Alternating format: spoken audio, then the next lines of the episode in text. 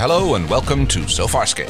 A fun-filled Farscape fancast by a fervent fan. And a frankly fascinated first timer. I'm Kaki. I'm Kay, and, And this, is the, story, of So, so Farscape. Farscapist. I think I might have to change it to a flabbergasted first timer here. Because, oh, damn, yes, today's episode Unrealized Reality Part 1, Episode 411. Yes, it's it's time. It's time. Time. Time. Time. Time. Time. Time. Time is on my side. Do you know? As I was listening to the the last episode that you that you edited, I thought, you know what? I, I think that was 408. Mm-hmm. I thought, you know, I come in really hot in these episodes, despite my intention to start like a human interest segment and do an intro. I thought, you know, I'll, I'll do better this time. I'll definitely have sort of an intro to lead us in, but actually, frail that. Okay. Let's- Well, let's jump straight on in. I, am- I see that our listeners had a lot to say about this particular episode. Yes. This was a pop. I guess this was a popular one with people. Uh, I think this was actually the first one that we started to get synopses for. damn, Even- I like don't- immediately, like that, Yeah. I mean, we've been doing this for a few seasons now, so people were just like planning way, way ahead. Yeah, I can't even remember when I made the made the form, but I think like the very first one was for unrealized reality. All right. So there's a scary ship, uh, slip and slide that uh, likes to kidnap people. Everyone gets put in a blender, and John needs a bigger gun. Thank you, going metal seven ninety nine. Uh, this episode has been replaced with a public safety announcement on the danger of wormholes and traveling back in your own time, presented by Einstein from his hideaway on the North Pole. Thanks, Marky C. And welcome to Iceberg Limbo Land. Pale Kiwi Einstein will give you a hand. Alternate reality. What is Katratzi? Yes, focus your mind and your world will expand. And thank you, Rick from the Delta Quadrant. Wow, another cunning limerick. Yeah. Dorothy Gale meets Bold Einstein on an iceberg and they discuss metaphysics because destination is the key and there's no place like home. Thanks, Danny. Time. Time. Time. Time. Time.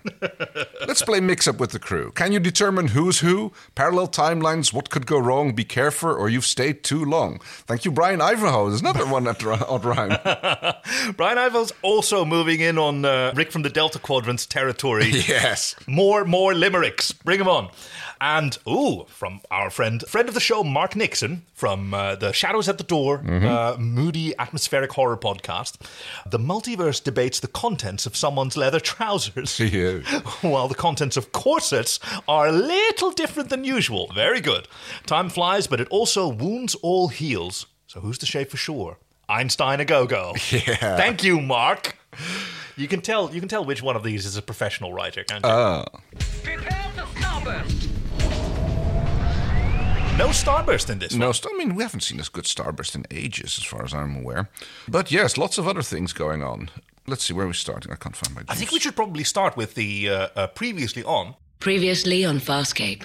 Yes. That opens with a plotline that we just haven't delved back in forever. no. And it's like it's an interesting little thing to throw this in because you think you're we might see the traveler. What were they called again? The travelers, the pathfinders, that's the, the the, one. fish-faced aliens uh, Yes. with wormhole technology and the sort of spiral ship. and a few other flashbacks to people of the crew. Mostly, it's all about wormholes. Yeah. So the Pathfinders had wormhole technology. It was that uh, Crichton had figured out wormholes. Yep. If he knew where Although we were, I and- noticed there was a little anachronism between the what actually happened and how they show it in the uh, trailer. Oh. because at first he's he's standing there like counting down in Spanish, and as I remember correct originally the wormhole didn't immediately appear first there was a, a few moments of disappointment when everybody Oh, was- yes. and here they're making it look like he actually predicted the exact moment that the wormhole was going to appear so yeah, when you do the previously on, you don't leave the long pauses in. Fair enough, but it gives an but it lends an entire different meaning to that scene. But never mind, it's not. Uh, I, ca- I can understand why they did it. Well, I think this is an important thing to actually talk about because in this episode we get a lot of clips, some of them old, some of them new, that stand in for larger information. Right. Right? So this is what we saw. This was the first time that he Right. predicted a wormhole, and of course it wasn't perfect. But since then, I mean, when we when we open, uh, a beautiful shot and a beautiful sound, by the way. Mm. This very sort of ethereal kind of kind of sound, as John is just floating in space in front of yet another nebula. They seem to like hanging out near nebulas. Yes. I Very mean, dangerous, places. sort of unhealthy. well, I mean, a nebula that big is like is going to be intensely far away. Like it's not like you've got like a tiny little nebula floating around which you can No, hang that's out around. That would be light years away. So and he's just sort of hanging out, waiting for a new wormhole to Yeah, open. he's flying along in space, untethered, apparently relying on the docking web uh, to uh, get him there and back again. and Aaron's watching from the window. Right, while she is studying English. Exist. Ence, existence, existence, exist. Yeah. I guess she's reading the script for Existence, or at least that's how she's trying to read the word. And there's a lovely little sort of girl talk moment where Chiana comes up and, and asks her how is uh, how it's going. Yeah. She goes, You'd think it'd be simpler. There's only 26 symbols. Yeah. But like, They start small, they grow, and then they change. I don't know, 26 symbols. It should be easy. there's a lot of metaphor there. Yes. Uh, but it's interesting because Chana tells her that, like, oh, that's not the language you should be studying if you want him back. And yeah, Erin is almost a little bit giddy about it. Like, she's actually presumably doing this to get back into uh, John's uh, grace. Well, not grace is not the right word, but like working on her relationship, I suppose, even though John is doing quite the opposite still. Yeah. Yeah. Yeah, it's an interesting thing. I wonder what her motivation is here. Like, is she just clinging to the last bit of of the relationship that she had with John that she's continuing, that she's still interested in? Yeah. Is she like trying to show an interest in something that interests him, or is she trying to like build a bridge to a potential future Right. together? because the flashbacks or maybe the thoughts we see in John's head while he's floating out in space are all about him forgetting about Aaron and like yeah almost like he's trying to put an end to that relationship in his mind and like sniffing the the little uh, what's call it juice The Laka, laka juice yes which Dargo has found. Yeah. Uh, Naranti planting in his room. yep and he goes like oh she was placing drugs in your room and like yeah that's fine I asked her to although he didn't really say it like that but takes the edge off a little bit of going on about double dosing which seems to be required now for him to have the required effect so we're still going And Dargo admonishes him, you know, if she gives you something, you have the dose. I like that he says he doesn't say like reject it. Just take a little bit less than she's Yeah. You know, like if you're if you're trying to uh, experiment with some something and you have someone who's very experienced with it, maybe do what they say. Yeah, but like you know, perhaps even less. but yeah, he You could- crushes. he crushes. You the can always Um, little have pod. more. You can You never can't have yeah. less. Yes, no, true. Defying all logic, Crichton may actually figure out how to get us away from the peacekeepers forever. Without disrespect, he oftentimes leaps to conclusions prior to leading Not us into- here, pilot. Trust me. Pilot and Rigel. Yes, that was fantastic. Right, almost crawling up into Pilot's lap. I guess the puppeteers were just having a little natter under, I guess underneath. so. Yeah, can't remember what they talked about, but uh, Well- oh, it's about wormholes, isn't it? Yeah. Yes, because Moya's feeling a lot better now. She's got these filters. So she Ah, can yes, stand and, Pi- and uh, Rigel tells Pilot, like, now you just have to get over your fear of wormholes. It's like, I noticed he didn't say Moya's fear of wormholes. Yeah, He yeah. said your good fear point. of wormholes, which again leads into my theory that whenever Pilot says Moya and I, it's like, Oh yes, and of course Rigel would see through that of course, immediately. because he has so many courtiers to say, "Oh, the Dominar has, has said." right. He believes in Crichton. He believes Hmm. that Crichton's going to crack this nut, and they'll be able to get away from the peacekeepers forever.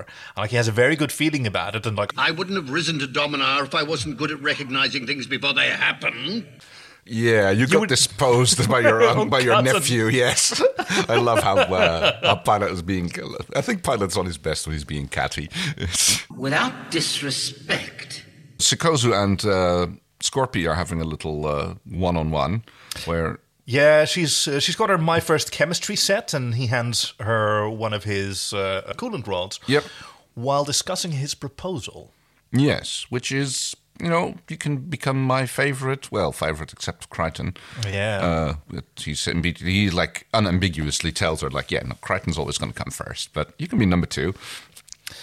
I think she appreciates that level of honesty, and he appreciates. I mean, first of all, he scans her I th- I th- yeah, I mean, was that a scanner? It's like or a- whatever. It kind of looked like a comb, but you know, it could be a scanner. It's in this weird little dialogue when she uh, when she says, What assurances do I have that you will watch my back?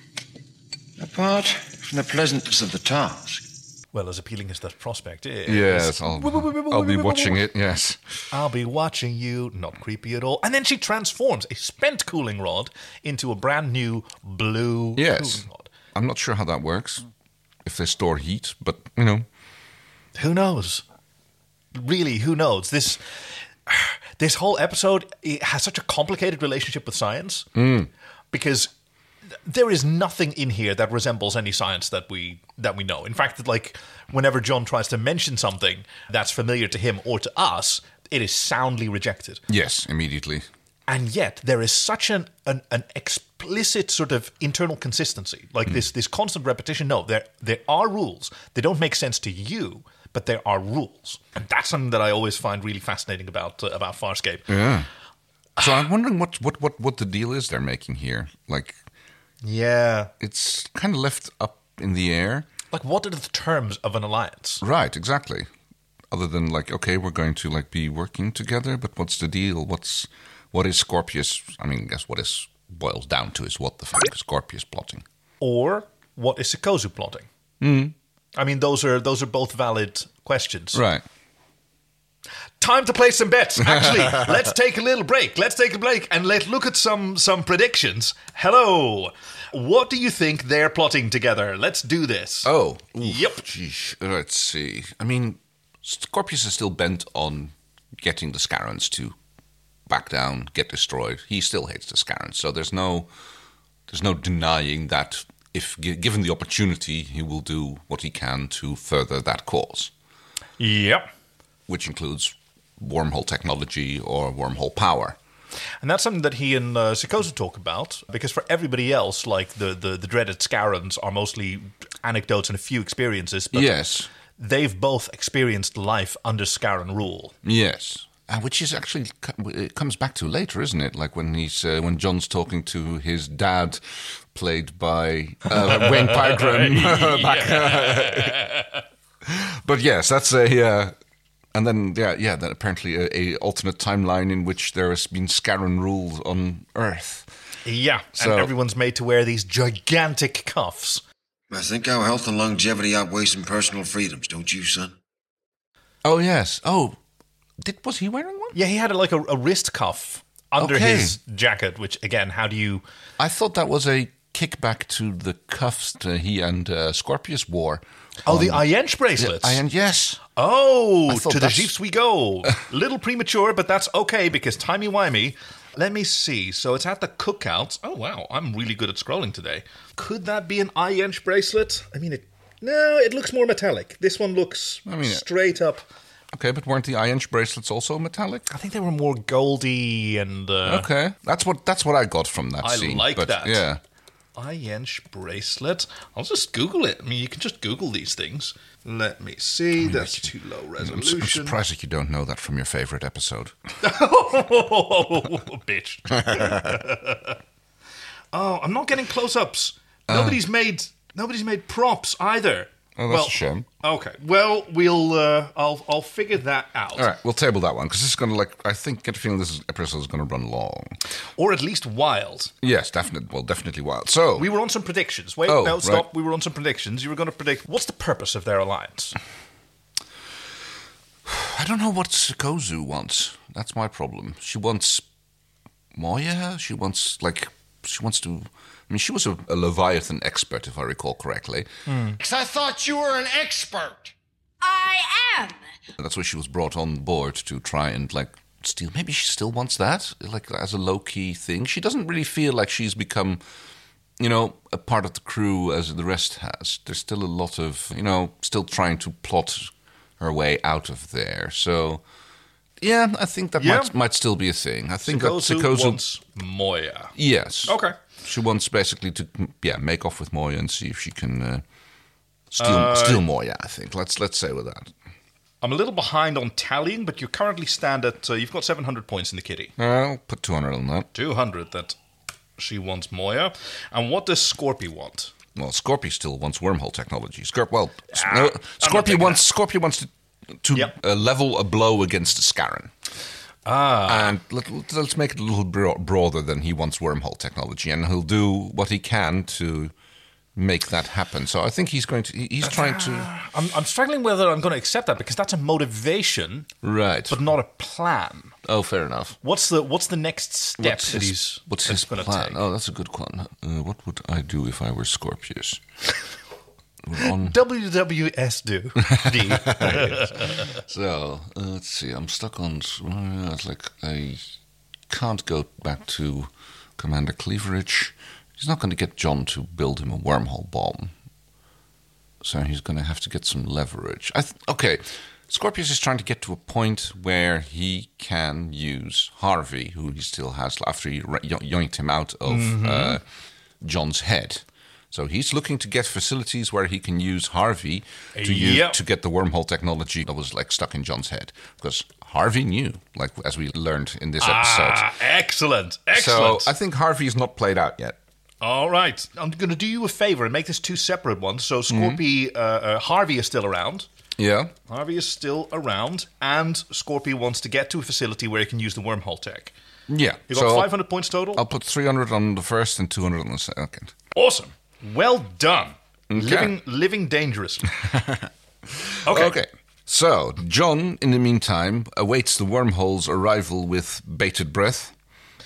And it opens, and it's beautiful. Yes. It's so gorgeous. and then he's like, oh, it's getting a little bit close. Hey, pilot, about time for that pickup, I think. Can you, like, turn on the. Uh, Yeah, it's sort of docking like web? a. Oh, I'm trying to think like a, like some sort of tube worm or like an anemone seems to be sort of m- m- Right. mouthing its way towards some phytoplankton. It reminded me of those, you know, that Star Trek episode when everybody gets addicted to that game that uh, with, with the Yes. tubes and everything, and that like it kind of reminded me of that. But yes, like um, hell, pilot, pilot, Pilot! which is completely unclear why pilot's not responding. Ha. I mean, he's bickering with, but it- again, it's never addressed. We never hear anything about this in the episode. Like, No, and we never see them again. no, Like, it's true. Everything we see happening on Moya is on alternate reality Moyas. oh, this is interesting. Okay, a little realization on my part. Yeah. Because okay, no, we'll we'll we'll get we'll get to that in a second. Wow, wow, the time is Yes. uh, uh, is really weird. So he gets sucked through beautiful, beautiful wormhole effect once again. We go to credits and we wake up on an iceberg, Um, yes. and that's because David Kemper was flying from L.A. to Sydney, and he came into the the Farscape offices with I think it was National Geographic magazine, and he rips out one of the pages and hands it to Tim Ferrier uh, of an iceberg and says, "That I want you to build that for episode 411." Okay. because this was as remarkable as this episode was it was intended to be a nice cheap one Yeah, I actually have a comment written down about that. That's like because that's what I halfway through. I was going like, oh, this is going to be a nice cheap episode. This is like, yeah there's only like a, a few bits of cgi yeah, right in terms of i mean we we see quite a lot of the wormhole and Yeah, there's but that's- one laser blast yeah. You can use a lot of those shots again and again of the wormhole. Yeah, once- Yeah. And I'm pretty sure that the cost is in generating that kind of effect and not in generating more of it. You know, it what doesn't cost them a lot more to run it for ten to get ten or twenty seconds of footage of that as it would be to get five seconds of footage. Yeah. a little bit more computing power, but the work goes into making it happen.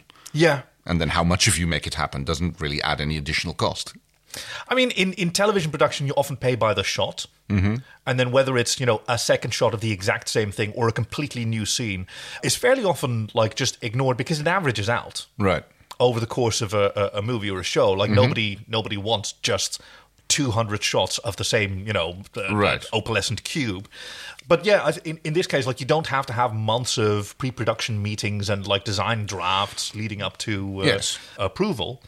And so he wakes up in this like it's just an iceberg floating, Floating around, in a whirlpool of wormholes, which are slowly circling the iceberg. I wrote down swirl holes, which I was much prouder of then than I am now, saying it out loud. so, yes, there is a man standing there dressed in a neat suit with black eyes. Um, do we know this? Do I know this actor? I mean, he, so looks, his name is John Bach. Let me see. he looks vaguely familiar. He's a, he's a New Zealand actor, Mm-hmm. um, British born, but let's see. Oh, Welsh born. Oh, he is in Lord of the Rings. He played a Gondorian ranger in the Lord of the Rings films. Probably. Oh, I don't know. All right, so nothing that would uh, make him stand out. I mean, he must just have a generically f- familiar face. Oh, probably done lots and lots of stuff that. Uh, oh, oh, oh, sorry. I've just seen here. Uh, his name is pronounced Bache Okay. and not as in the Welsh language pronunciation for the word small, from which it's derived, and therefore also not the German word for brook? Bach? Yes. Bake, as in Dutch. Yeah, so brook. Bake, bake. Yeah, okay. All right. So Anyway, he's oh, John- got a suit and black eyes, and John makes a great observation. Nice threads. Helps to humanize you. Makes it easier for me to sympathize with your problems. Because he's been through this before. Oh, of course. And he immediately tries to shoot him. Not until he steps closer. Yeah. Gun drawn first.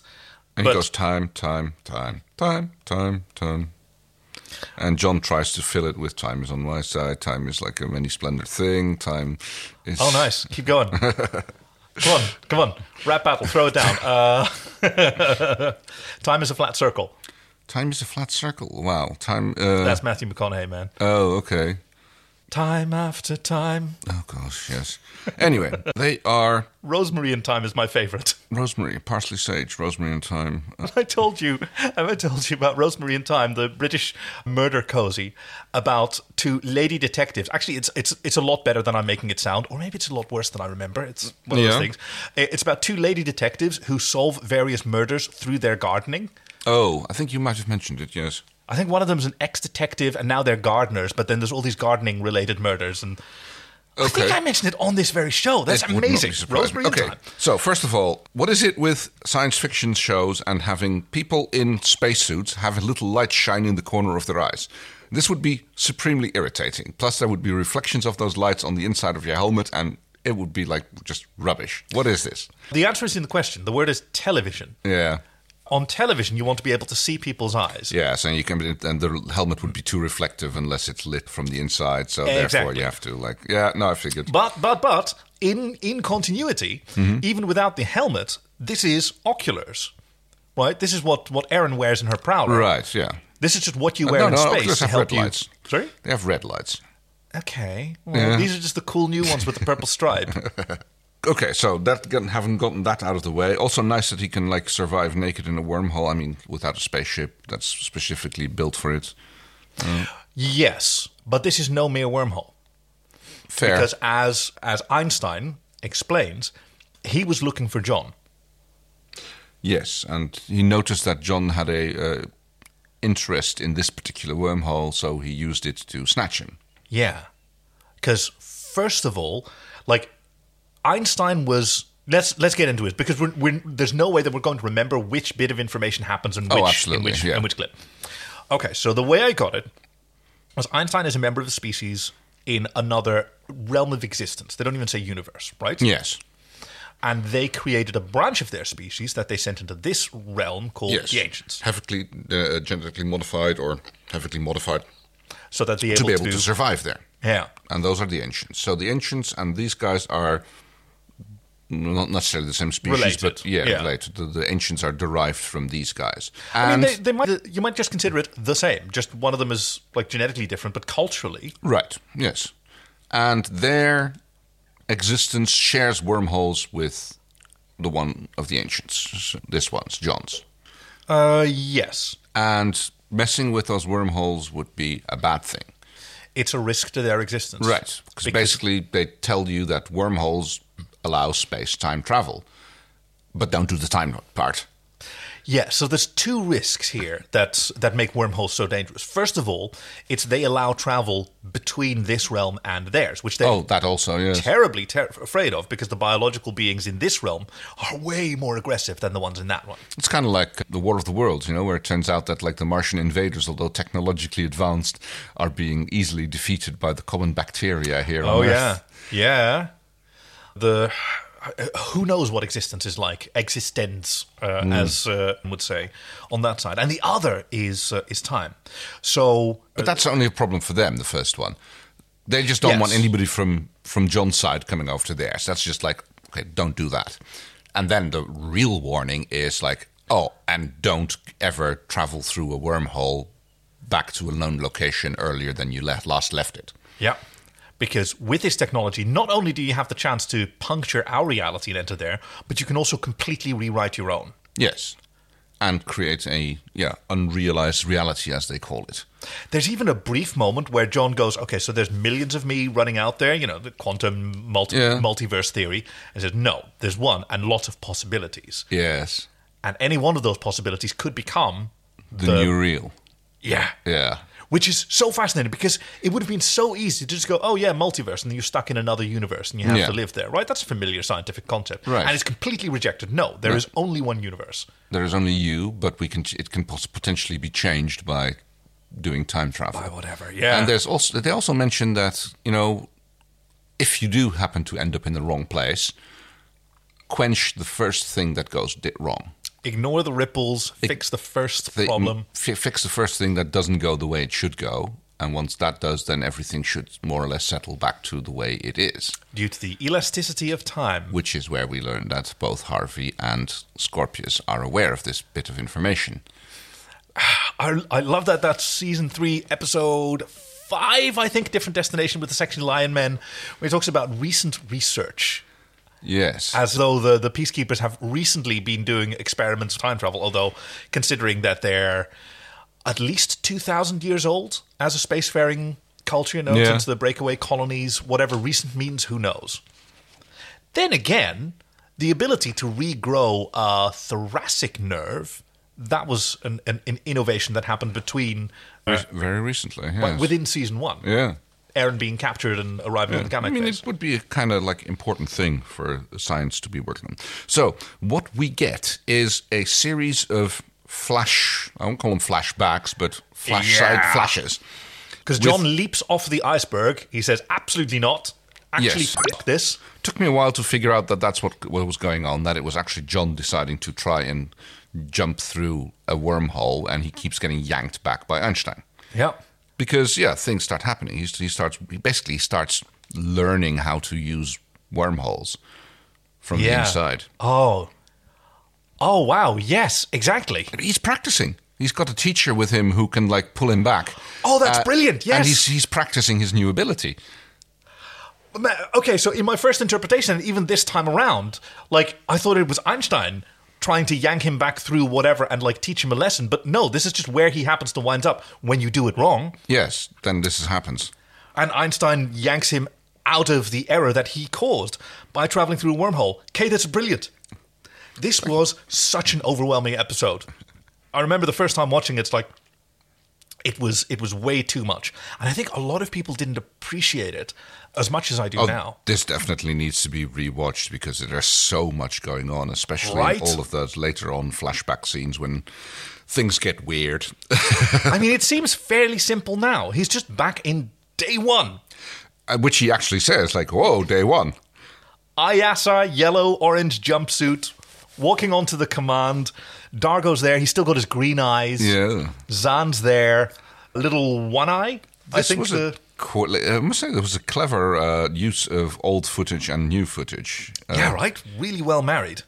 I mean, it's just And I was like, "Oh, we're back to like pilot in a clamshell, yay!" Because we, we were talking about that the other you day. mentioned It's it. like, yes, we haven't seen a clamshell in forever. yes. And then suddenly, next episode, bam, pilot back in his old clamshell. um, yeah, but so it's a, it's an interesting react reenactment of the the scene. Like some things happen the same. Dargo picks him up and tries to talk to him. He gets jabbed by the little. Uh, by the translator micro At his request, Rigel, I noticed, is in his new uh, outfit. yes, because he had to interact with I know, uh, right. with John. Yes, uh, oh, I did notice that sort of alien speech Yeah. Mm-hmm. was edited slightly differently, at least on Dargo's side. It was it was using the, the sort of phonemes for the Luxon language that he's been developing instead of the weird sort of phased Right. wibbly wobbly sound that they were using before. Yeah. John avoids getting spat on by Rigel, but he almost invites the tongue lashing from uh, Dargo. It's Yeah, like he points goes like, his "See, neck, point, like, tongue." tongue, thunk, and out. And he's back on the iceberg. All right. Um, there's a question about where the information comes from, which John like declines to answer, but then he has flashbacks to when Jack, the ancient, Yes. implanted them, and you go, "Whoa, stay out of my head." Yeah, uh, it's like this is Einstein trying to read his memories and trying to figure out what happened. And then And then we get these weird testimonials. Documentary testimonials. I know, right? I've got that written down. It's just like that is so weird.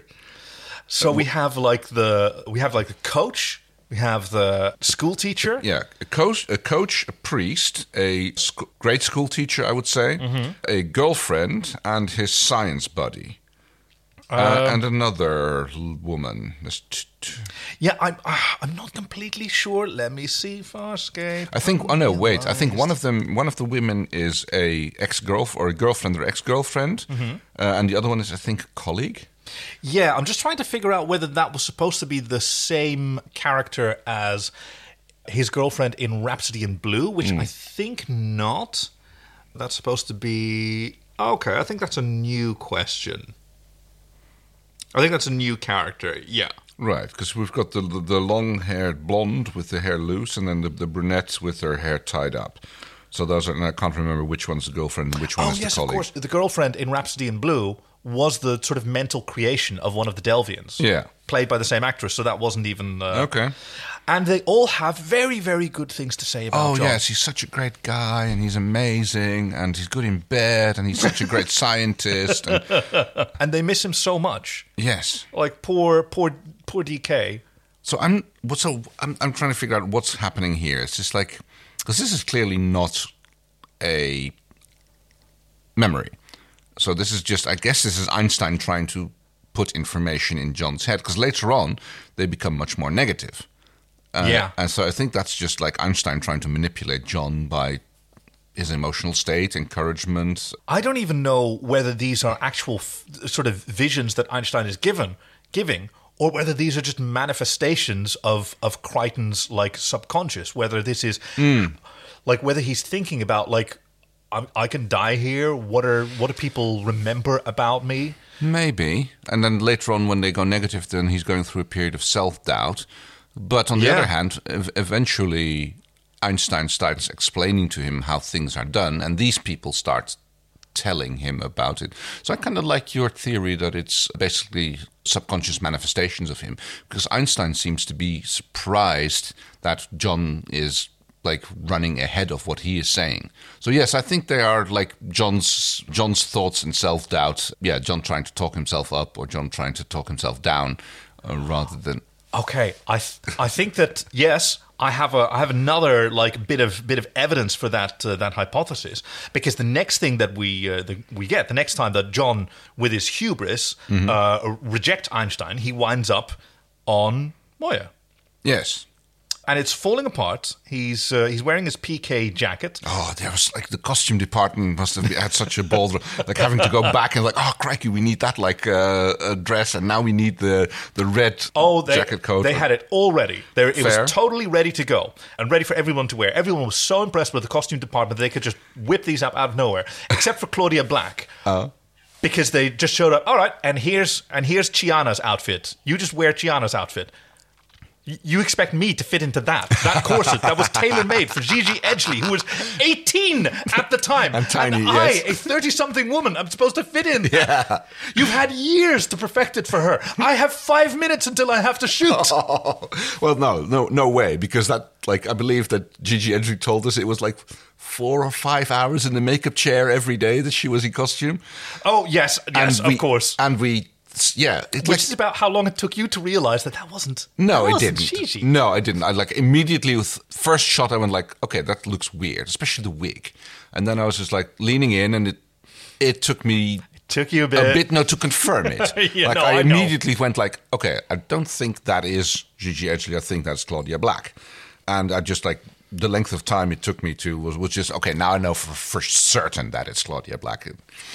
No need to be defensive. I wasn't being mean. I know that you that you knew something was Uh-huh. It's was the fishy. it's, it's the jawline. Like she, yeah, right. Claudia Black has much more.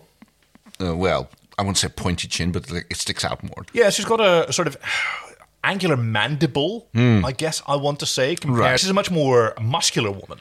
That too. than uh, than Gigi at, at the time, of course. But it's still amazing that how how hard it can be. Like if you put put them in that makeup to make it look uh, like it's, Yeah. I think she was also playing it up a little bit, but Yeah, well, that's the Chiana part. Like Right, she, of course. She even did the thing where she jumped into uh, Ben Browder's arms and pants. I was gonna, I thought you were going to say, but which is like clearly what yes, she's trying- trying to exactly. do. Come on, Crichton, we're gonna die. And I just wanna die doing something fun. Something I like. And which it's like, is lovely. Apparently, the rough cut of that moment, you can hear Ben Browder's finger snap because oh, he broke a finger. uh, yeah, it bent it bent backwards pretty hard when she jumped into his, oh, crikey! and he's sort of cool about it. Ben Browder, like, yeah. Every every It season happens. there's a there's Yeah. an episode or two where uh, Someone gets injured. yeah he was actually expecting it to happen when they had to recreate the uh, the fight in the cell Mm, Yes, I remember that one. because he had to throw himself face down onto bare concrete, Oh, again. which he was not looking forward to doing again. No, I can well imagine. There's this this moment with with Chiana, whom he rejects but is very confused by because Mm. he does recognize that it's Aaron in some form. Yeah. So what does this say about? Okay, so all right. Interesting thing here. Yes, Right at the end of the episode. I mean, again, no spoilers here because it's this episode and we expect people to have watched it. He ends up in orbit around Earth, and he's like, "Oops." And considering that, you know, intent is part of the traveling process, I'm thinking at the beginning he is learning how to use this ability, how to find the right wormhole. There must be some sort of intent or desire or, uh, yeah, will for Yeah. him bet- fr- from John's perspective, w- leading him to in each each of these unrealized realities. So there must be something in him desiring, like you know, Aaron, but with the eagerness and atten- and, and attention that uh, Chana like he, like I'm, I'm just con- ma- maybe Okay, not not, I con- love not on a this. conscious level, but on a subconscious level that like eh, eh, all of these things that we see are s- uh, represent some something that he desires or something that would, he thinks would have been better. that is really interesting because I was I was going to counter it, or at least with, with my original interpretation. This is where you wind up when you don't focus on what you want. Right? Then you can just wind up anywhere where things that you don't want or never thought about. Right. But your interpretation is much better because, like, intention is the key, destination is the key. and so, like, if you're exiting a wormhole, then it could be anything that's lingering in the back of your mind Yes, that can key in. So, look, I mean, I know that very early on in uh, in season one, a lot of people shipped Chiana and John. I Yeah. thought that was an interesting uh, interesting pairing. Certainly because Chiana was mysterious and she was a much more sexual creature. I'm sure that appealed to to, uh, to a lot of people. Of course, John's heart was won by uh, the radiant Aaron Sun. yes, But hearts are complicated things, and desire is yes. never The heart wants what the heart wants. right? And it can be many things in different forms. And I mean, maybe this would be some version of a fantasy that he at one point had. What if these Yeah. two women were the same? Yes. So this leads to the first bit of explanation that Einstein does. What you experienced was real. This Yes. is not something that like you made up or something that only happened in your head. This was real. And he points at the the hair that he's still holding in his hand. John doesn't believe him. Until he sees that he's still holding it, and like that was real for the for the Well, mo- even then he says like you you created this. This could be all be part of this this iceberg world that you've I created. don't think that he believes that. no Because point. this is the exact moment where he where the sort of testimonials turn on him. yes. So his emotional state was full of hubris and confidence up until this point. Mm-hmm. And now he's full of self doubt because Yeah. he's actually convinced. He's, he's putting on a brave face against Einstein. So he gets to Zizan again. As a Pa'u, I'm generally the teacher. But with John, I, I learnt as much as I gave. Oh. And Jewel and They're being interviewed. yes. They're just giving interviews and and Grace as well. Yes. And that's- that was Stark. nice. Is that actually the actor who played Stark? Yes. Okay. His hair's grown back. Right. Oh, that would be it then. Yes. And, And actually, there- I think the first time we see uh, we see uh, Crace, he's still being very positive about John. Yes, exactly. And they're all talking about like Yeah. how, how absolutely incredible he is, and and Jules talking about like the sexual energy that he had the first time he touched me, and then he realizes he's holding this hair, and then boom, like suddenly he was terrible in the sack. The coach is disappointed in him. Crichton blew a key tackle. My three year old niece could have tripped this guy up. So now that John has been sort of humbled, actually, yeah, hold on. This episode is about his journey from confidence to terror. Is it? Okay. Wait, okay, because the question that he that Einstein asks early on, like, does this knowledge scare you? And Don says no, because he's been you know, heavily traumatized. Like Yeah. lots of things have terrified him at all times, and he's learned to you've just got to be brave and you've just got to push through. Yeah. and even oh, I was going to say, even though he's seen what a wormhole weapon can do, Right. No, he didn't. That John died. Yeah. Also, I would agree that John, being a scientist, says like knowledge cannot be terrifying. Knowledge is knowledge. Yeah. But then he learns that yes, this information can be very dangerous, and maybe the, Immensely. maybe the consequences of this should terrify. Which, in all fairness, still doesn't mean that the information itself is terrifying, but the knowledge what you can do with it might the be. fact that you have it, the fact Yeah. that you have that power, because that's where he winds up, right? He winds up saying, "Yes, I'm terrified Hmm. of what I could do yes. with this power," and that's what Einstein says: like, fear is the correct answer. If you're afraid of it, then you're allowed to have it. And that's his journey because he goes from that hubris, which is represented by the testimonials, and then the testimonials turn on him, and he has a lot of self doubt. And then, even when testimonials start speaking Einstein's lines, which I'm not exactly sure. Maybe now there are projections of Einstein, or Right. there's something else entirely, right? Maybe there's something that that John is pulling out of the multiverse Could be. as he's learning more from Or it Einstein's is just teaching. like, I mean, they have the ability to put information in people's heads, but I think that, uh, when he starts speaking Einstein's lines, I think he's running ahead of Einstein, and, and Oh, Einstein also is sur- that. and Einstein is surprised at that he's what he's seeing happening. You're right. Einstein is realizing that he's like digging this information out of the his subconscious as it was pushed put in there by the ancients. Yeah. but he's grokking it. He's not just like regurgitating it. He actually understands at that Oh, point. very good. Now tell everyone where the word grok comes from. Uh, It comes from a Heinlein book, and I believe it is called. Oh, it's something with Mars. Mars, the last, the Mars. It's a not, Ah, Heinlein book is enough. It's, it's not the. It's not the Martian, is it? Please don't get stuck on, on this. Tell us Okay. what it means. Oh, it means it, it actually. It is actually Martian language, and it means to to drink. As in, uh, it's about water becoming a c- complete part of you, and so it means complete understanding of uh, uh, subject matter. Whoa. Yeah, that's what's happening here. It's it's immersion learning, Yes, or- right? and, Mm, yes. Literally, he's being he's being dumped in the swirl holes. And yes, he's learning how to, To learn how absorb. to He's swim. absorbing it. Yes, and this leads into what I think might have been the scene that you were looking mo- forward most in this episode. I'm so disappointed by it because he's zapped back onto day one and he recognizes, oh yeah, this is a dream where I wake up naked, and then he fucking doesn't. Why would you deny us this? I know, I know for expedience because it would have required Rigel. Otherwise, Rigel is the one who gives him his clothes. I think. oh well, I was talking about the scene where he like wakes up in the cell with. Uh, That's what Aaron. I'm talking oh, about. Right. Oh, it is now. Except, yes. unlike in in the original pilot episode, he wakes up with his shirt on. yes.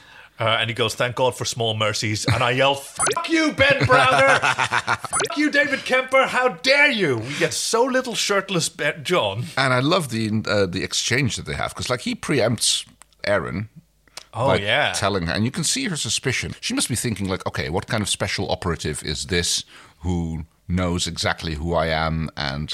I'm where from? surprised that he didn't go, go the full "Oh, Lieutenant," you know, put on Ah, yes. the accent and everything. And yet again, we see an example here of like how things that don't go the right way get fixed, because even after a little bit of back and forth pentac jabbing, uh, Yeah, yeah, yeah. and Because he's- he offers her his hand. Yeah, uh, she takes it and he tries to body check him, and he rejects it because he's learned from her. He knows what she's going to do. He knows that she was going to attack him. He he shows off his learning, which in her mind would, must reinforce the point that he is in fact a peacekeeper who is uh, who- Yep. who, knows how to do this.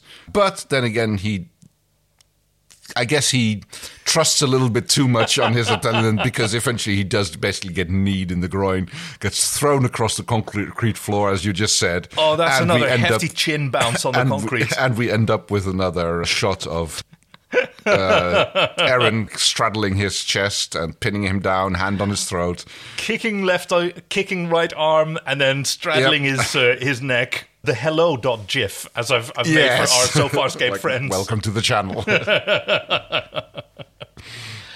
Um, And did she? br- Did she? Does she end up breaking his neck in the end? That's what it looks like to me. Yeah, that's what I thought too. I think she's completely unsatisfied because in the original version of these events, where she didn't have her wonderful new hair, Mm-hmm. which I think is a wig. I mean, I th- it was described as a three quarters wig, so the, the front was her own hair. Whatever, whatever. Yeah. Rigel was there, and then the, the, the fight got broken up Oh, okay. Yeah. because Zahn and Dargo arrived. But yeah, Snappy Nicky and Bat John is back on the iceberg. You know this. One I wonder hour in. if this sort of i- is the first moment because uh, uh, there's a through line here, Mm-hmm. which is in the next sort of flashback, he's a peacekeeper, Yeah. right? Or he's a peacekeeper agent, or maybe he is a peacekeeper. So maybe he already has the peacekeeper paper neck here. Oh yes, of course.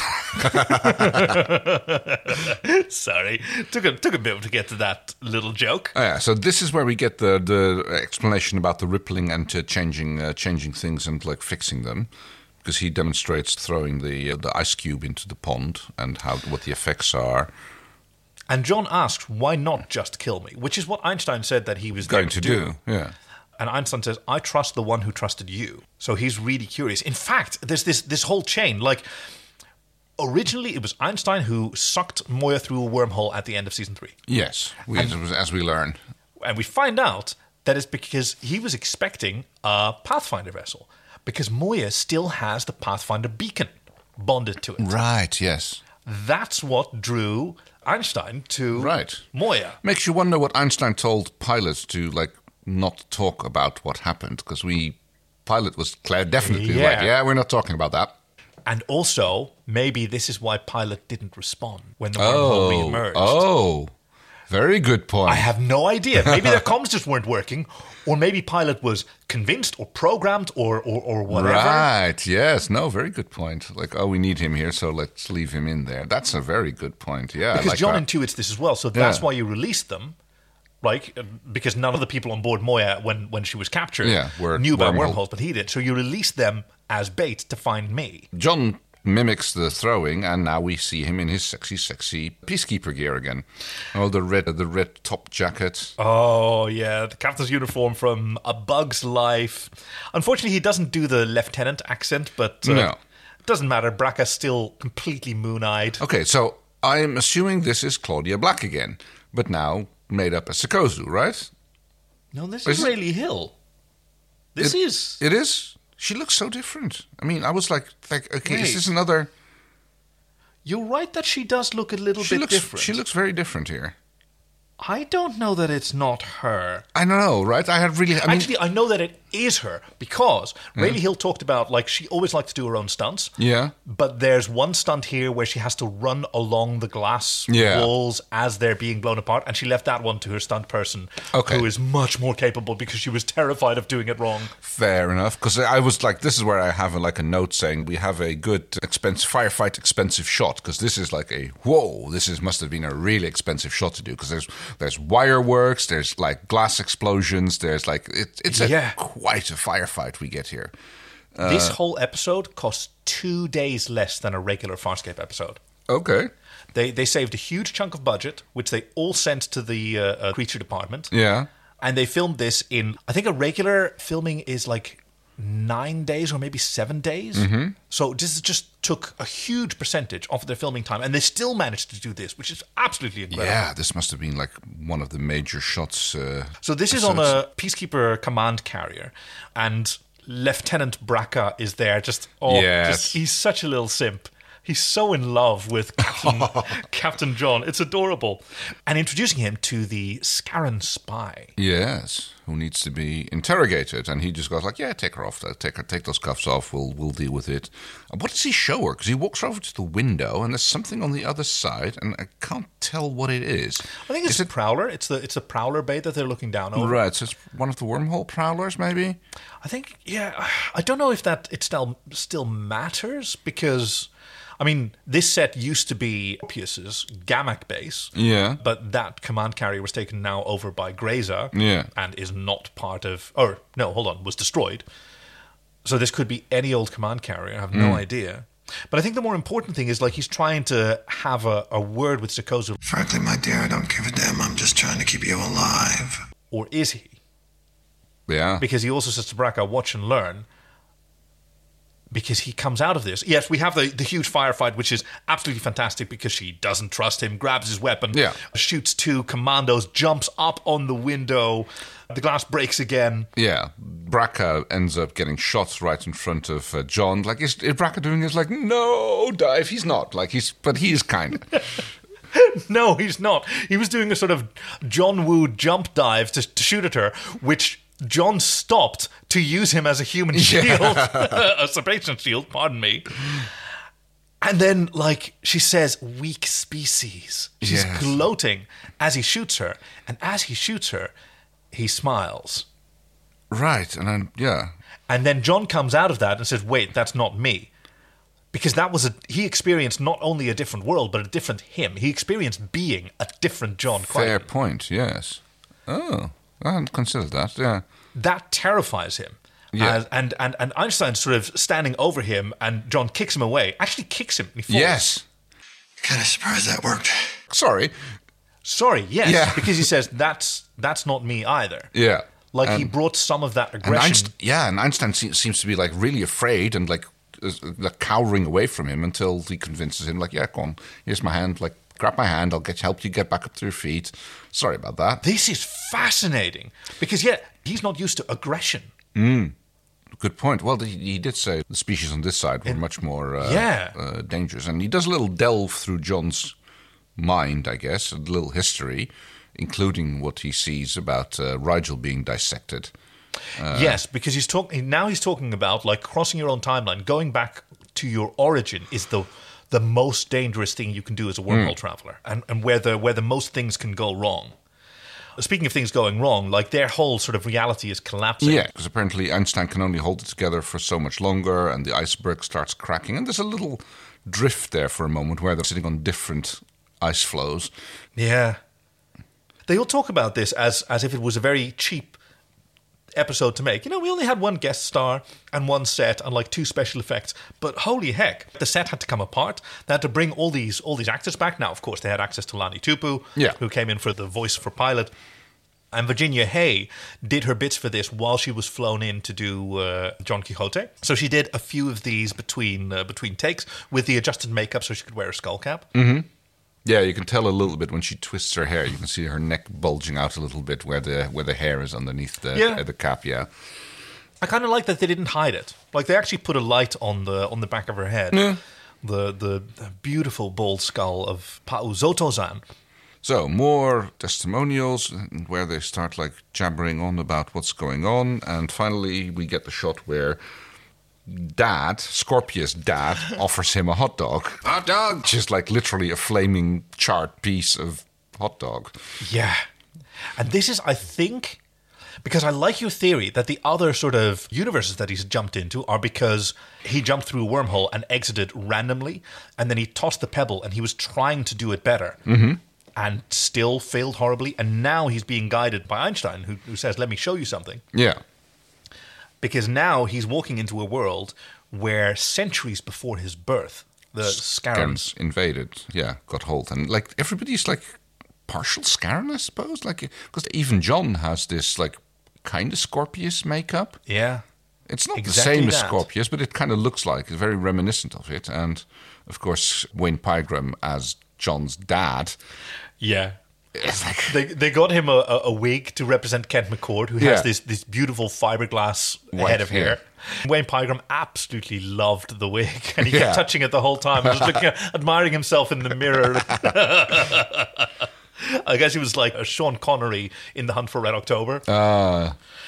fantastic toupee because yeah apparently like now they live in a world where everyone wears these gigantic cuffs as as dad says you know a little personal freedom in exchange for far better genetics yes, and they like their food on fire apparently so. And John's got like a little uh, a better state of being in re- in exchange for freedom. It's like isn't that worth it? No. because he wants to be a pilot which i guess is rebellious 'Cause- oh well, dad and- confides in him yes, I still want to walk on the moon. a line that we couldn't hear No, we had to like turn the subtitles on to uh, find out what it was what he actually said. so But, maybe uh, even this version of dad was still encouraging him to be his own kind of hero Yeah. back on the ice floe, Einstein is not looking well. No. He's like having a hard time keeping it together. And now the information is coming mostly from the testimonials. The editing Yes. is incredible. I actually found it a little bit jarring at point the amount Yeah. of cuts, especially when we get, get into the point where there's like the wormhole flying through scenes, and it it jars back and forth rapidly Yeah. many times. There was an interesting line in there. The only destination you can realize by design are those of which you have foreknowledge. Okay, so So this immediately, like, I didn't catch that my first time around. So this is like completely new for me. So I'm super excited by it now. The very first time that we saw wormhole travel, yeah, was in the first episode. where John had no knowledge of wormholes Yeah. and no knowledge of where he was going to wind up, Right. So it was essentially random. was it? Because this statement, the only outcomes that can be realized Yeah. Are the are ones- ones that you have foreknowledge of. So how did he how could he wind up anywhere that was real? Or is he already in an unrealized reality or yeah, but once you get stuck in an unrealized reality, that becomes the new reality. at least the people within it? Yeah. Like the, the, the ancients or the, the ancestral species of the ancients, which I don't think is named, Einstein's species, Yeah. they might be able to tell the difference. Like, certainly he's able to identify a brand new unrealized reality before it fully solidifies. Right. But once it does, maybe it just goes. I mean, that would be in line with the no multiverse thing. It's like, or maybe that was on John's mind when he got caught up in that in that wormhole.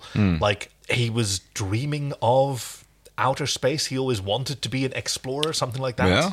But then he would. That's not for knowledge. That's for wishing, I suppose. But that sort of ties into your into your hypothesis. Is there such a difference between foreknowledge and forewishing if the the unrealized realities are essentially infinite? Well, that depends on what they meant by that line. But yes, Yeah. it's uh, because also there is the elasticity of time Yeah. that if you want a particular outcome or a, you know you, time can sort of blend to to suit it yes.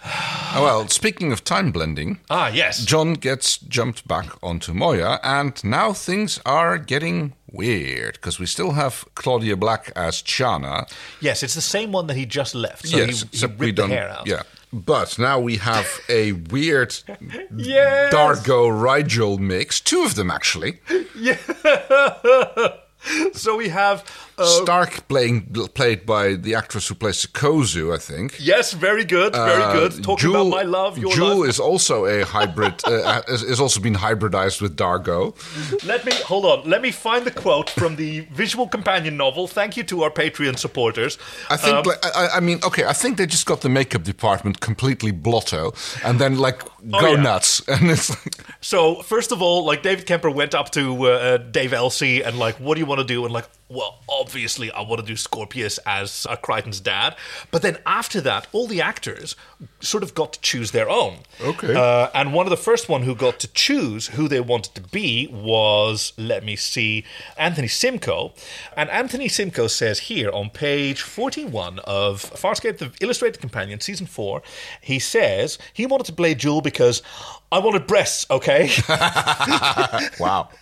Fair. Jewel is so different from Dargo. Plus, I thought I wasn't going to be under so many prosthetics, but the costume was so uncomfortable that by the end of the couple days shooting, I was praying to go back into the Dargo makeup. Gigi Edgley had the same experience playing Naranti, Oh, that was it. I had a hard time figuring out who that uh, who that was, but that was Gigi also Hadid, because yeah. she was blue, right? She Yeah. was Zan blue. Yes. Um, and she had these eyebrows, and like sh- her experience was whoa. When you're under all those those batteries and, and prosthetics whirring around your head, and people look at you different. And who's playing who's playing Rigel? Melissa Jaffer, she's Naranti. Oh, right. Fair Everyone enough. else had chosen theirs, Yeah. and like she was the new girl on the Okay, set. yeah, like, this so she gets- veteran actress. Yeah, but still, you know, a new one in this. Which she's found a little bit frustrating because the sort of animatronic on her head, like she had the mobile mobile Yeah. bits around her, were apparently built similar to the inspiration or the, similar to the design of the of the puppet. Uh-huh. So she had the battery for all those servers in the back of her neck. oh, that's annoying. Yeah. yeah, so she couldn't really move her head that much. She, Yeah. I think she would have preferred it if wires had been longer. Yeah, and you been can like, tell. You can tell that there's a lot of like shoulder movements as, Yeah, as yeah, she's yeah. moving around. It's uh, yeah. But all of these are spectacular. Do you have a favorite? Oh, think it's probably. Oh, I mean, it's, Let's it's either do- going to be the pup. it- It's going to be puppet Captain Dargo. Uh, So Rigel, as Dargo. Let's do Or- it as as that, and you have Dargo as Jewel. I think no. Rigel as Dargo just looks like a, a weird dwarf from uh, Lord of the Rings or something. He even talks like him because I know. like Jonathan Hardy can't keep an accent straight when it's not. No, I, I, I think like Dargo's jewel is my favorite here. That's because like you get the high forehead, which you, but then you still have the beard, and it's like and the, the Yeah. tinkas and everything, and the corset. There's And so much. It's but but combined with the the, the red curls, it's it's fantastic. I think that has to be my favorite. It's- And the screams. and which everybody starts doing at some point. Oh yeah, there's a huge scream montage, which I will not be editing into this Good. episode. You're Be- welcome. Because apparently the ship is under attack from a command carrier, yeah. and they're taking pot shots at Moya. I'm trying to think. Like, is Zan supposed to actually be there? No, no, no. We're we're, we're messing through all sort of different timelines because we we get cuts to actual Jewel, actual Stark, actual Yeah, yeah. Zan. This was a very confusing series of shots. At one point, I had literally no idea what was going on here. It's just like, Yeah. yeah, there's no, yeah, there doesn't seem to be a completely perp. There, overwhelming. doesn't seem to be. It was just like basically them frelling around and having a good laugh at it and being spectacular about it. But I don't think it like there was much story plot or development happening here. I honestly, I think you'll be surprised because I got a lot out of this. Okay. So we'll have to figure out when we're going to do it, but let's definitely watch this one again, even if it's just even if it's just you and me. And maybe Well, I, I literally have it written down. What's going on in the extended fight scene? Uh, Yeah. I didn't get any story progression. I mean, it looked spectacular and it was amazing. And we do have okay, so we have another thing at the end of the fight. The, Uh-huh. the ship is boarded, and yeah, by, by, by peacekeepers and like Right. Astiana wants to go fight them, and uh, Rigel as Dargo says, "No, stay at your posts." And they've already like overrun the ship, and they're coming on board, and they have nowhere to go. and John is standing there with is that is that Shiana's little? I dinky think gun? it is. Yeah, I think it's the noisy cricket because it looks sort of like a Luger. And yes, But, but and and a very important moment. They cannot die. Corporeal illusion. yes. send me somewhere else, send me somewhere better. She does this whole thing. This is the only moment that John is really interacting with this this universe. Like whatever this version of Stark wants, it's to not be killed by peacekeepers, but to maybe like be able to reconstitute themselves. Oh, okay, and he obliges. And and Kozu as Stark prepares himself, they say this prayer and they ask to be shot, and Crichton shoots them. Uh, I'm using them pronouns. Right. 'cause No, I, don't get know that. this At this point, Crace comes on There we go. board and he shoots Rigel, or yes, Uh, Narantia as Rigel. Marantia's Rigel. despite the fact that they had a deal, because of course Rigel was- sold had them been out. sold them out. But there's a bit of a Mexican standoff between John and uh, Crace, and of course it like it breaks down surprisingly with like, haha, my friend, you did well, and like, Brother. Oh. "S- brother, he calls him brother. That's it, right? Yes, Right? You did a good invasion. Like you turned it around. You captured it. Because And- it did start off with my brother's killer, and then he embraces him as a brother. Yeah. What the hell? No idea what's going on, but damn, that's it. And a few last testimonials explaining the way wormholes work.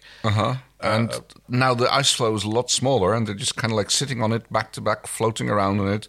Einstein explaining that he almost couldn't pull John back from this one. That's probably the last time he could do that, Yeah. which explains why it was such a long, extended scene. It's like, I Oh, guess yeah. it almost solidified and almost became real. and there's nothing else to do like there's there's there's nowhere to to leave he can't he doesn't have the strength to drop john off he just has to do it on his own Yep, John has to fly solo now. I've ta- taught you all I can in this amount of time we have. Suddenly, John has his spacesuit back on. Yep. With no propulsion, which Nope. every other wormhole traversing vehicle has always had. No, and he's going to do it by mind power on his all, uh, alone. And so he's completely focused, Moya after Moya after. After Moya, after, and we get a lovely shot from Galaxy Quest where he, yes! you said that when he came out of the wormhole. That was a hell of a thing. And where is he? He is. I mean, okay. So actually, I had to. I didn't have to, but I rewound a little bit to check after I saw we saw him fly floating above Erp. so no, you s- f- okay? First you see him. First you see the moon, uh, and that's It why. could just it could be any. well, moon. that's that's what I wanted to like go back to because like we saw a moon, a a, Yep. a barren planet, and then you see slowly t- spins around, and I'm just like, okay, where is this? And no, of course it's the U.S.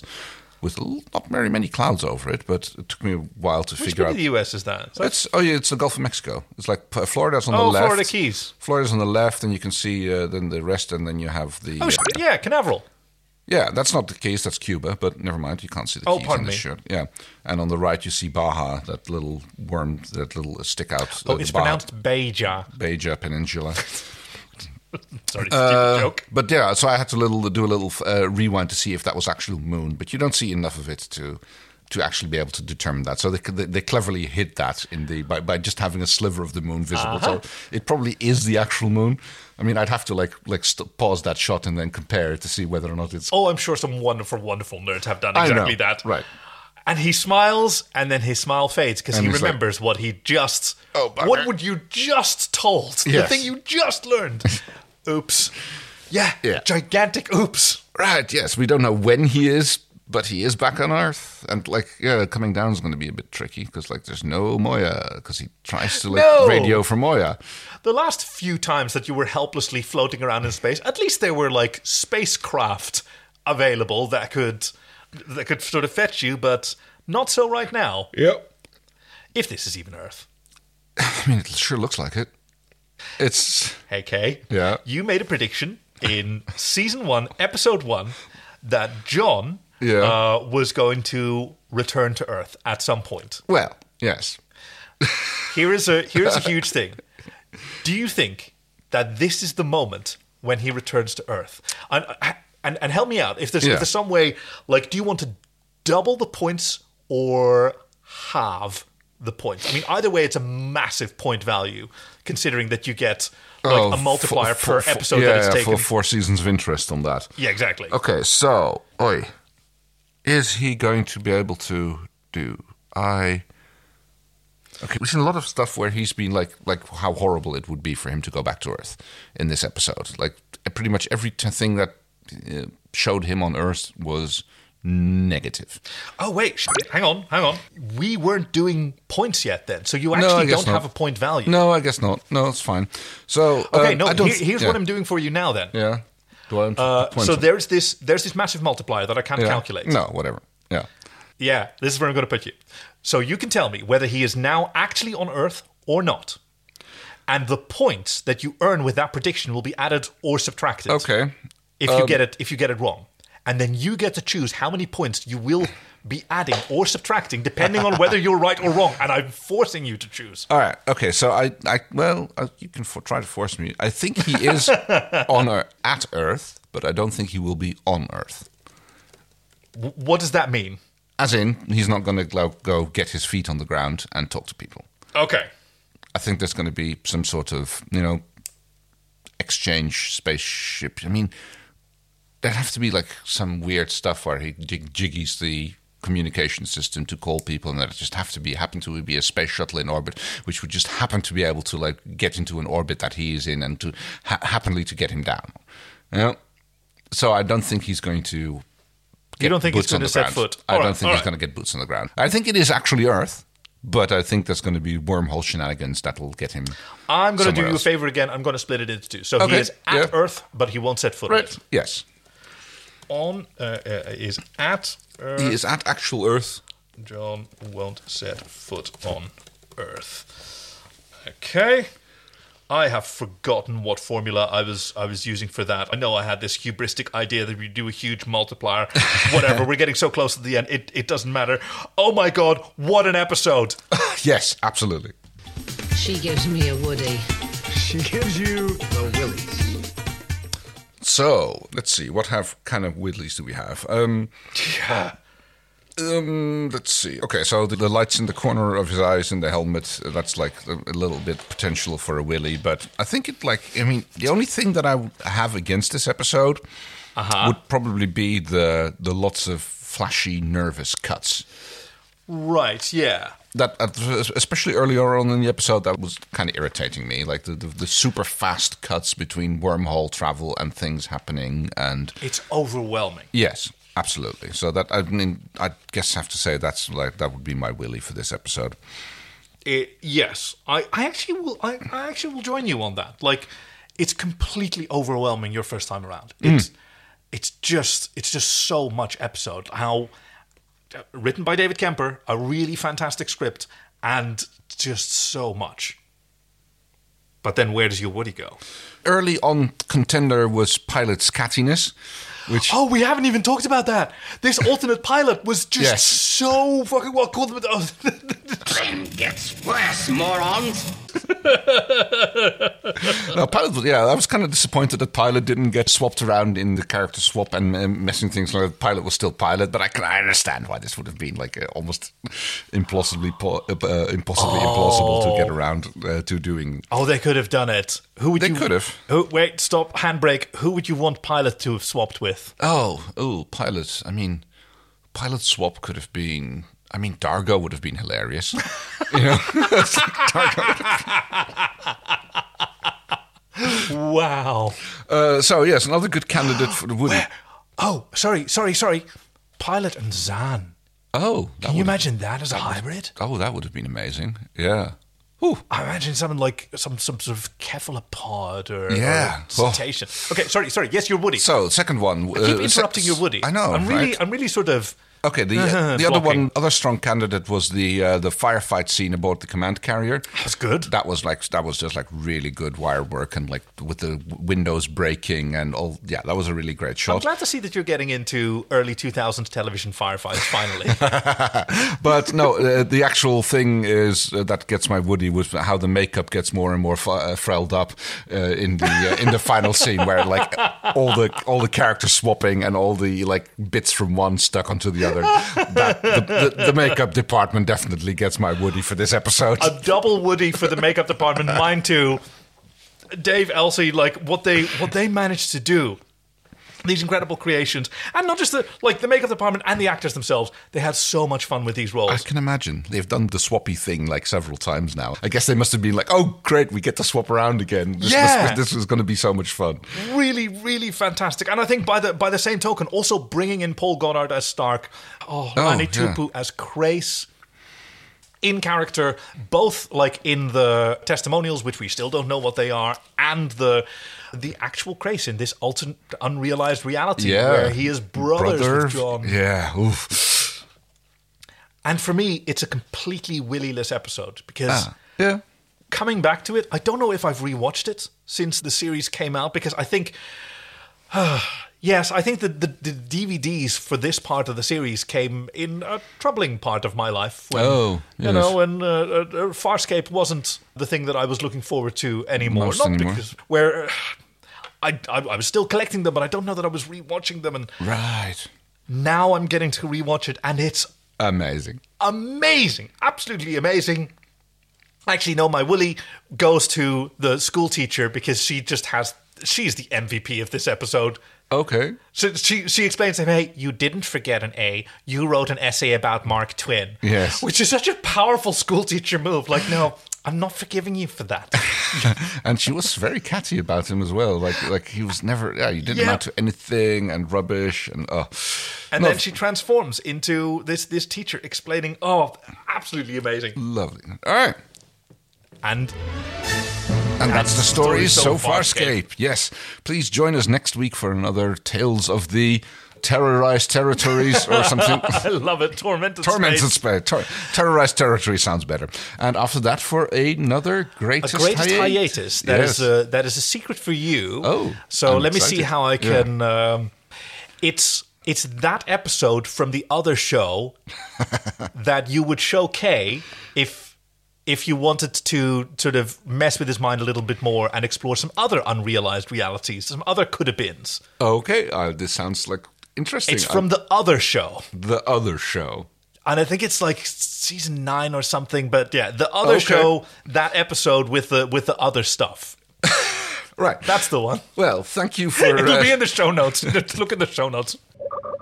Hey friends, it's your pal Kaki from the future, just sneakily letting you know uh, now that Kay has actually edited this episode and he's probably not listening anymore. What we're going to be viewing uh, during the greatest hiatus is Stargate SG1 Season 10, Episode 6. 200, uh, an episode featuring Ben Browder and Claudia Black, uh, and uh, a little Farscape reference that uh, thrilled our hearts. If you haven't seen it yet, p- you should check it out. It's it's totally okay if you haven't seen any Stargate before. I think you'll have a lot of fun, or you'll at least be bewildered, which is kind of where Kay is heading. Anyway, have fun. Thank you for joining us. And You can find us on sofarscape.com, at sofarscape on Facebook and Twitter, sofarscape.com slash links. You can support us on Patreon, as so many have done. Thank you for uh, uh, helping us buy this recording equipment. We actually have a little bit in the kitty, with, which we may be spending on something stupid, as promised, pretty soon. Send us your submission. The, the, the season is running out. There's not that many more opportunities Halfway for through. clever limericks or haikus or whatever else you want to throw at us. That's sofarscape.com slash submit. We absolutely love you. Thank you for joining us. I'm Kaki. I'm Kay. So, far, Farscape, so good.